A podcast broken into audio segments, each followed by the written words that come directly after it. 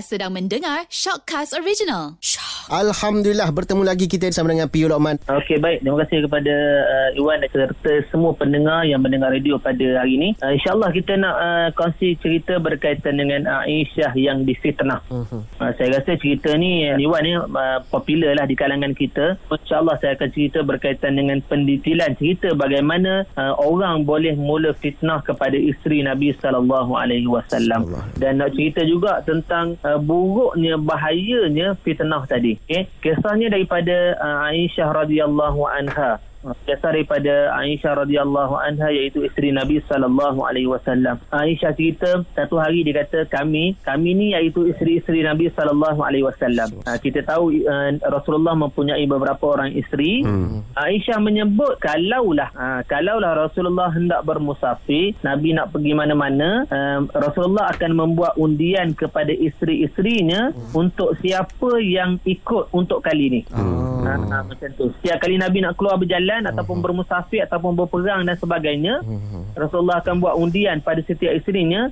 uh-huh. siapa yang uh, terkena undian maka dia kena ikut Nabi sallallahu alaihi wasallam uh, yang mana nama tak naik duduk di rumah lah itulah mudah fahamnya ceritanya satu hari apabila dibuat undian Rasulullah nak pergi uh, nak pergi satu peperangan lalu dibuat undian maka naiklah nama Aisyah radhiyallahu anha maka kali itu uh, Aisyah lah menjadi pengikut ataupun mengikut perjalanan uh-huh. Nabi sallallahu alaihi wasallam seperti biasa zaman dulu kita tahu perjalanan naik unta dan juga naik kuda. Uh, Aisyah ni diberi uh, penghormatan dengan duduk dalam apa kita nak sebut eh duduk dalam satu tempat lalu hmm. tempat tu diangkat diletak atas unta oh, saya pun tak tak, tak tak dapat bayangkan apa ataupun tak dapat nak sebut apa hmm. benda tu hmm. ataupun kalau kita tengok cerita-cerita lama dia ada benda tu kan hmm. dia masuk dalam tempat tu ditutup sepenuhnya lalu diangkat letak atas belakang unta dan unta tu berjalan ha, begitulah uh, terjadi kepada Aisyah radhiyallahu anha sampailah di tempat peperangan lalu berlakulah peperangan antara kaum muslimin dengan kaum kafir pada waktu itu dan bila uh, selesai peperangan. Ha, ni nak cerita. Mula fitnah ni, mula hmm. fitnah. Bila selesai sahaja peperangan pada hari itu, pada waktu itu, sebelum mereka ber, uh, berangkat pulang semula ke Madinah, hmm. tiba-tiba Aisyah dia nak keluar untuk qada hajat. Hmm. Ha,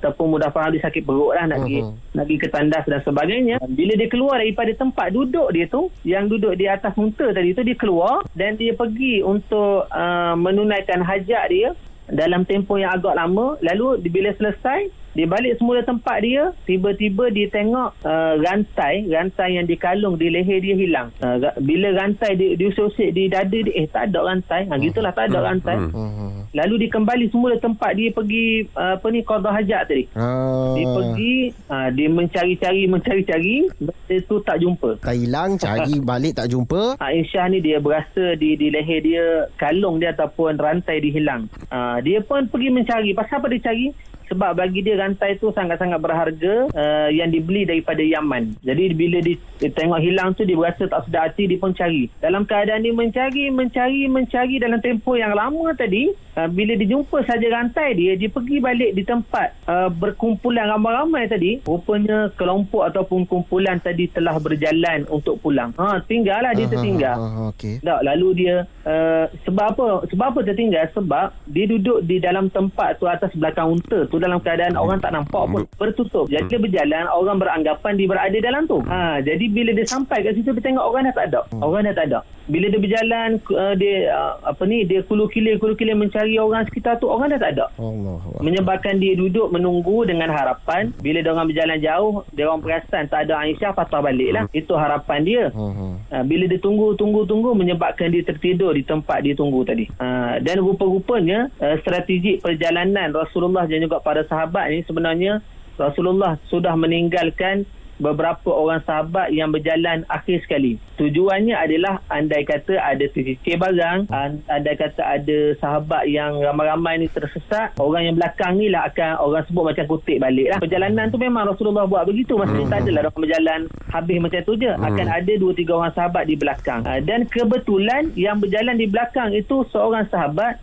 bernama Safwan bin Muassal As-Sulami. Safwan ni dia berjalan kat belakang memang dia diamanahkan oleh Nabi untuk uh, mengambil barang tercicir, orang tersesat dan sebagainya di tukang sapu lah cerita mudahnya. Yeah. Uh, Safwan ni bila dia berjalan sampai kat situ, dia nampak orang tengah tidur Tak, dia pergi dekat, pergi dekat, pergi dekat, dia kejut-kejut-kejut. Rupanya uh, bila dia angkat muka, itu adalah Aisyah isteri Rasulullah. Dia sangat terkejut. Dia sangat terkejut. Tak, dia kata, macam mana kamu boleh, apa ni, hilang ataupun tertinggal. Tak, tetapi jawapan itu tidak dijawab lah. Hmm. Uh, dia pun terus, dia tak cakap banyak. Hmm. Dia terus terus suruh Aisyah tadi duduk dalam, apa ni, uh, tempat yang dibuat macam uh, tempat duduk di atas unta tu lah. Kamu naik duduk atas ni, aku bawa berjalan. Bila Aisyah naik saja atas unta, dia pun duduk bawah unta tu, dia tarik unta tu berjalan. Safwan ni. Hmm. Berjalan, berjalan, berjalan. Maka tibalah Rasulullah dengan sahabat tadi di Madinah. Dalam keadaan bila sampai baru mereka ni perasan bahawa yang tak sampai lagi adalah Aisyah dan juga Safwan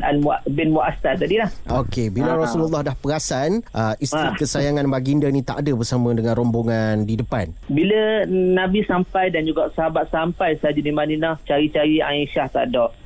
Ah, tak. Maka Safwan pun tak ada jugalah. Hmm. Sebab Safwan memang diamanahkan untuk berada di belakang. Baik. Uh, tetapi mereka tunggu punya tunggu maka sampailah Safwan dan juga Aisyah radhiyallahu anha. Uh, maka bermulalah fitnah yang dimulakan oleh Abdullah bin Ubay bin Salul. Kita tahu dah Abdullah bin Ubay ni zaman Nabi dia ni uh, uh, digelar sebagai bapa munafik lah. Walaupun dia ni sahabat Nabi dia ikut Nabi ke mana-mana Hmm. tetapi dialah menjadi cerita dialah orang memecah belahkan dalam Islam. Uh, bermaksud orang munafik ni ataupun orang tikam belakang ni bukan sekadar berada pada zaman kita tapi bermula zaman Nabi dah dah ada dah uh, kumpulan-kumpulan munafik tadi. Di luar saja beriman ko- konon-kononnya tetapi dalam hatinya benci kepada Islam.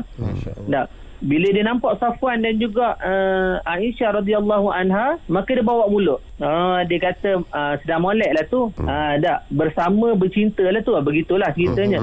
Uh, tak sebab beza umur Rasulullah dengan Aisyah ni agak jauh lah agak jauh. Uh, Rasul uh, mudanya Aisyah dengan uh, Rasulullah ni agak jauh. Tapi bila bersama dengan Safwan seolah-olahnya Abdullah bin Ubay ni dia kata macam pinang dibelah dua macam tu lah. Oh. Ha, dia kata tu berjalan berdua molek tu ha, molek sangat lah tu. Dah apa dah berlaku kita tak tahu ha, macam tu lah. Menyebabkan uh, timbulnya kabar angin kabar angin makin lama makin kuat makin lama makin kuat Mhm. yang memfitnah Safwan dan juga Aisyah ni dah bersama ataupun dah buat benda-benda jahat dan bila balik sahaja Aisyah ni dia tak apa sihat dia demam dia duduk dalam rumah hampir sebulan. Lalu dia rasa benda pelik. Sebab dia duduk rumah dia tak tahu cerita luar. Tetapi dia pelik apabila Rasulullah tidak seperti biasa. Mhm. Ha, lalu sebab biasanya Nabi ni seorang yang lemah lembut yang yang apa membelai dia dengan penuh kasih sayang dan yang sangat sayang ke dia. Tetapi semenjak dua menjak ni dia nampak Nabi bukanlah bukanlah cengking dia apa tidak. Tetapi Nabi tidak seperti biasa. Ha, macam kita kan kita boleh perasan orang tu lain macam kita boleh perasan lah. biasa dia sayang dia lemah lembut kadang balik ke bergurau dengan aku. Ni bergurau tak ada dah ha, begitu. Ada dia rasa pelik dia rasa pelik. Sampailah dia kembali sihat lalu bertemu dia bertemu dengan kawan dia iaitu Ummu Miftah. Ha, bila dia bertemu dengan kawan Ummu Miftah ni dia pergi satu tempat. Dia berjalan untuk dia minta kebenaran eh, kepada Rasulullah lah. Dia kata ya Rasulullah aku nak pergi ke satu tempat bersama dengan Ummu Miftah kawan Ah. bila dia minta kebenaran saja kepada Rasulullah dia kata aku nak keluar pergi berjalan bukan berjalan, berjalan lah wallahu alam kita tak tahu ke, ma- ke mana arwah tuju dia eh, bersama dengan Ummu Mistah tadi. Dan waktu dia berjalan berjalan dengan Ummu Mistah tadi kawan dia tadi tiba-tiba kawan dia ni terpijak kain yang dipakai sendiri Hmm. dan terjatuh. Ha, bila terjatuh dia melatah. Tetapi latah dia disebut celakalah Abdullah bin Ubay dia kata Ha, dia terjatuh dia kata celakalah Abdullah bin Ubay Hmm. Lalu Aisyah kata kenapa kamu cakap macam tu? Kenapa hmm. mencelakakan orang tak baik? Ada. Lalu dia kata sebenarnya ah, Aisyah, Aisyah sebenarnya orang semua dah tahu dia kata. Ada. Orang kat luar ni kamu seorang je tak tahu sebab kamu berada di rumah, kamu dalam keadaan sakit, kamu tak tahu cerita sebenar kat luar. Ha, lepas tu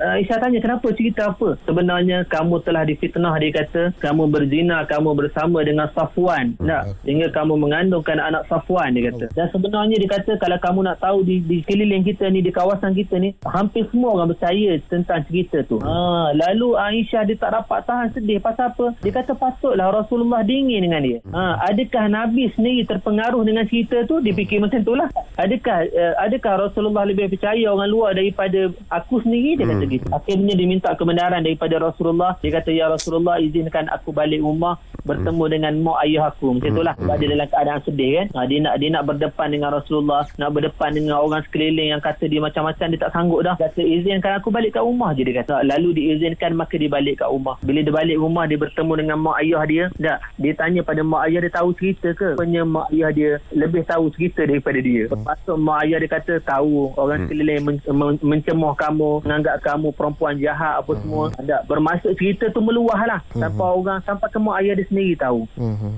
Uh, dan satu hari Rasulullah memanggil seorang demi seorang. Rasulullah cari balik siapa bawa kisah ni hmm. dan sejauh mana kebenaran dia. Uh, cari punya cari punya cari seorang disiasat seorang disiasat sampailah kepada Abdullah bin Ubay dan terbongkarlah bahawa Abdullah bin Ubay yang bawa cerita yang bukan-bukan. Ah, dah jumpa uh, dah siapa yang punya mulut tu? Uh, apabila ini berlaku bila Rasulullah kaji punya kaji siasat punya siasat bertemu dengan Abdullah bin Ubay rupanya Abdullah bin Ubay yang membawa mulut uh-huh. lalu Rasulullah naik ke atas mimbar. Uh. uh, Nabi naik ke atas mimbar dalam keadaan sahabat nampak Nabi ni uh, seolah-olah marah. Begitulah muka yeah. dia merah. Nah, lalu dia dia memberi ambaran kepada mereka yang bawa fitnah tu. Lalu Rasulullah sebut, uh, sebut apa dia? Wahai Aisyah sesungguhnya telah sampai kepadaku berita begini dan begini semoga engkau terlepas daripada hal itu kerana tidak melakukan dan semoga Allah Ta'ala merahmati kamu dan uh, turunlah ayat tentang kebenaran uh-huh. yang Aisyah tidak melakukan perbuatan yang tidak baik. Uh, bila turunnya ayat tadi menangis Aisyah uh-huh. dan juga Nabi SAW. Tak, uh-huh. pasal apa menangis? Sebab dia kata, aku dah lama tunggu. Aku dah lama tunggu Allah Ta'ala bagi tahu kepada Rasulullah tentang kebenaran yang aku ni tak buat jahat. Maka turunlah ayat tu, maka berakhirlah kisah Aisyah dan juga uh, fitnah tadi. Mm-hmm. Semuanya pengajaran yang kita boleh ambil pada kisah tadi uh, bahayanya fitnah ni. Uh, bahayanya fitnah. Kita tahu sekarang ni uh, di dunia kita ataupun masyarakat kita sangat benda-benda fitnah yang berlaku dalam kehidupan kita kan. Mm-hmm. Uh, sebab itulah langkah untuk menangani fitnah ni yang pertama kita mendalami ilmu agama secara berterusan. Kalaulah kita kita belajar ilmu agama, kita terus baca Quran, mm-hmm. tak kita kita tak tinggal salat mudah-mudahan kita dijauhkan daripada fitnah dan juga kita sendiri tidak memulakan fitnah. Uh, itu yang pertama. Uh-huh. Yang kedua, bagaimana langkah menangani fitnah ni mendekati para alim ulama dan orang soleh lah. Uh-huh. Ataupun sekurang-kurangnya berkawan dengan orang baik. Berkawan dengan orang baik ni insya-Allah dia tak sebut tentang fitnah, uh-huh. tentang mengumpat orang. Tapi betul lah, betul lah orang kata kita ni menunding jari kepada orang. Sebenarnya empat jari lagi tu menghala ke uh-huh. kita tu. Uh-huh. Kita nampak salah orang dalam keadaan kita uh-huh. uh, lupa tentang kesalahan kita kita dan yang